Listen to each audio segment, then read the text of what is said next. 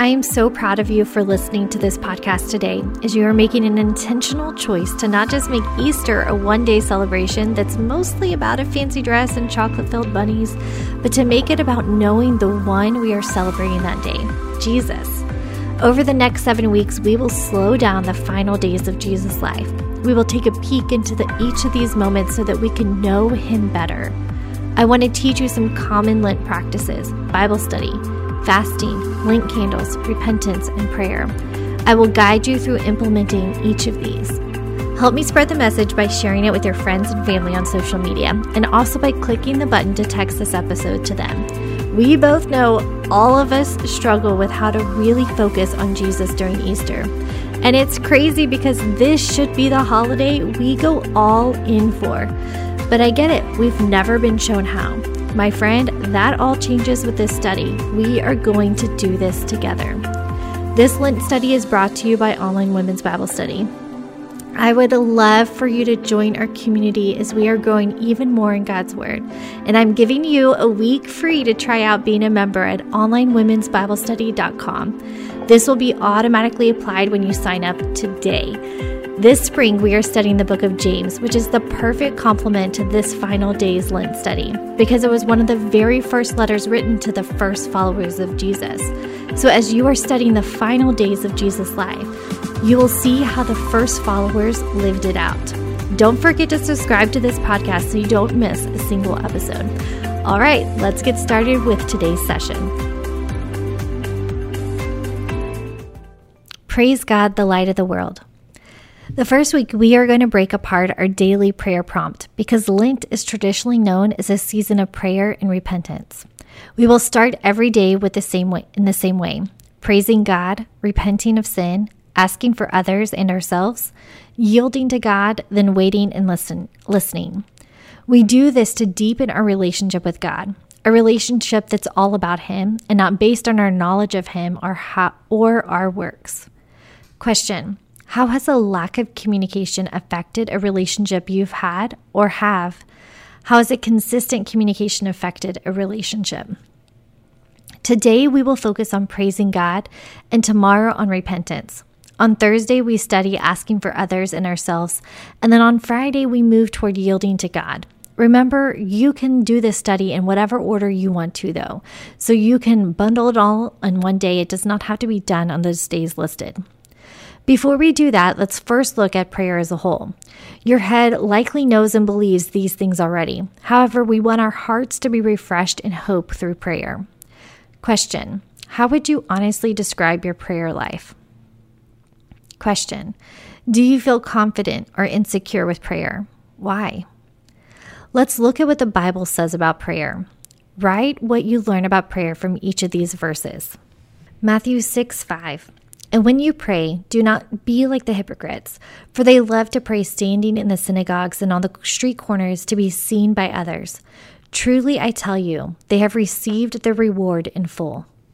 Romans 12:12 Be joyful in hope, patient in affliction, faithful in prayer. Ephesians 6:18 and pray in the Spirit on all occasions with all kinds of prayers and requests. With this in mind, be alert and always keep on praying for all the Lord's people. Philippians 4 6. Do not be anxious about anything, but in every situation, by prayer and petition, with thanksgiving, present your requests to God. Colossians 4 2. Devote yourselves to prayer. Be watchful and thankful. 1 Thessalonians 5:17 Pray continually. At the time of writing this study, I was in the midst of a lot of unknowns. Question Are you in a season of unknown? How so? A few months ago, I went to the doctor because I felt off. My doc, knowing I'm the opposite of a hypochondriac, ran some tests just to see if anything was going on. The first round came back abnormal, so they ran another to double check things. That's when I got the call that had taken over our lives the past couple of months. Mrs. Kaiser, we are going to need to refer you to an oncologist. Your numbers went up from the last test. Shocked, all I could blurt out was, I'm sorry, what? She repeated, Your numbers are just mildly elevated, but enough that we need you to be seen by a specialist. So many questions, so many fears. And if I'm being honest, which I promised to be throughout this study, all I could pray was, Please, Lord, not cancer. Your will and way is best. I believe. Help my unbelief. Oh, crap. Only Jesus. I repeated these words again and again and again. I took refuge in the honest prayers uttered by King David in the Psalms, Jesus in the garden, Matthew 26, and the Father wanting his son to be healed in Mark 9 24. Finally, I sat before the oncologist as it looked as he looked over my most recent test and said, "We will do further testing, but it looks like it could be one of two things: a rare blood disorder that's easily treated or leukemia." Leukemia. It wasn't at all what I had expect how I expected that first appointment to go. Again, I questioned the medical professionals as if they don't know what they are doing, and my questions could change their assumptions. I- am sorry, but you actually think I could have cancer? To which he flatly said, Yes. He followed it up to say that some people test higher in all these areas and it's nothing. So it could be that too, but that is very rare. More waiting, more repeating my prayer strain. Every moment of every day was clouded with this unknown. Every dance party with my three little girls, every date night with my husband, every time I sat to write this Lent study, every time I met with friends or worshiped at church, I believed Jesus could heal me. I actually believed he could take this away. I also knew from the Gospels that sometimes he allows things to happen that we will never like or understand. Finally, the day came, and with my heart literally pounding out of my chest, I heard the doctor say, Not cancer. But I'm still waiting in the unknown. I've been transferred to another specialist, and now we just wait to see what is going on. Unknowns are hard. The hardest part of the unknown is the darkness. So many have asked me how I'm feeling now that I know it's not cancer. Truth, I'm struggling more today than I was before hearing not cancer.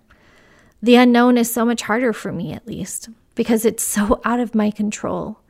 I know leukemia would not have been awesome, so please don't hear that I'd prefer that. However, there was comfort in an unusual sense of control in having what's happened to me narrowed down. Now we are back in the unknown. Question How does the darkness of your unknown make you feel? Question How does it affect how you follow Christ? Prompt Read John 8 2 and write it out below. Correction John 8 12. John 8 12. When Jesus spoke again to the people, he said, I am the light of the world. Whoever follows me will never walk in darkness, but will have the light of life. Our only way out of the darkness is Jesus. I don't say that as an easy Christian default answer. I say that because it's truth, my friend. Jesus never promised us a lack of unknown or darkness. He simply promised us light in the darkness. One thing I love about Lent and Advent is we get to physically experience the light of Christ as we use candles. Watch, listen to the introduction for more information on Lent candles. Right now, if you have them, go ahead and light all seven candles. Today, we praise God because He is light. Each day of the study, we will start it with praising God, acknowledging who He is, what He's done, and what He will do. When we do this, the unknowns of our lives don't feel as dark. When we focus on the light and less on our unknowns, our lives are filled with hope. Spend the rest of today praising God in the following areas Prompt ways He's worked in the Bible. Prompt ways He's worked in your past. Prompt what you see today has created things. Prompt for the people He has placed in your life. Prompt for healing, big or small. Prompt when He said no or did something you didn't like at the time. Prompt when He said yes or amazed you with what He did at the time. Prompt for your daily provisions. Prompt anything else. At the end of each day, I always leave you with the what should I do? How can you apply what you have learned today? James 1:22. And who should you tell? What is something you can share about today?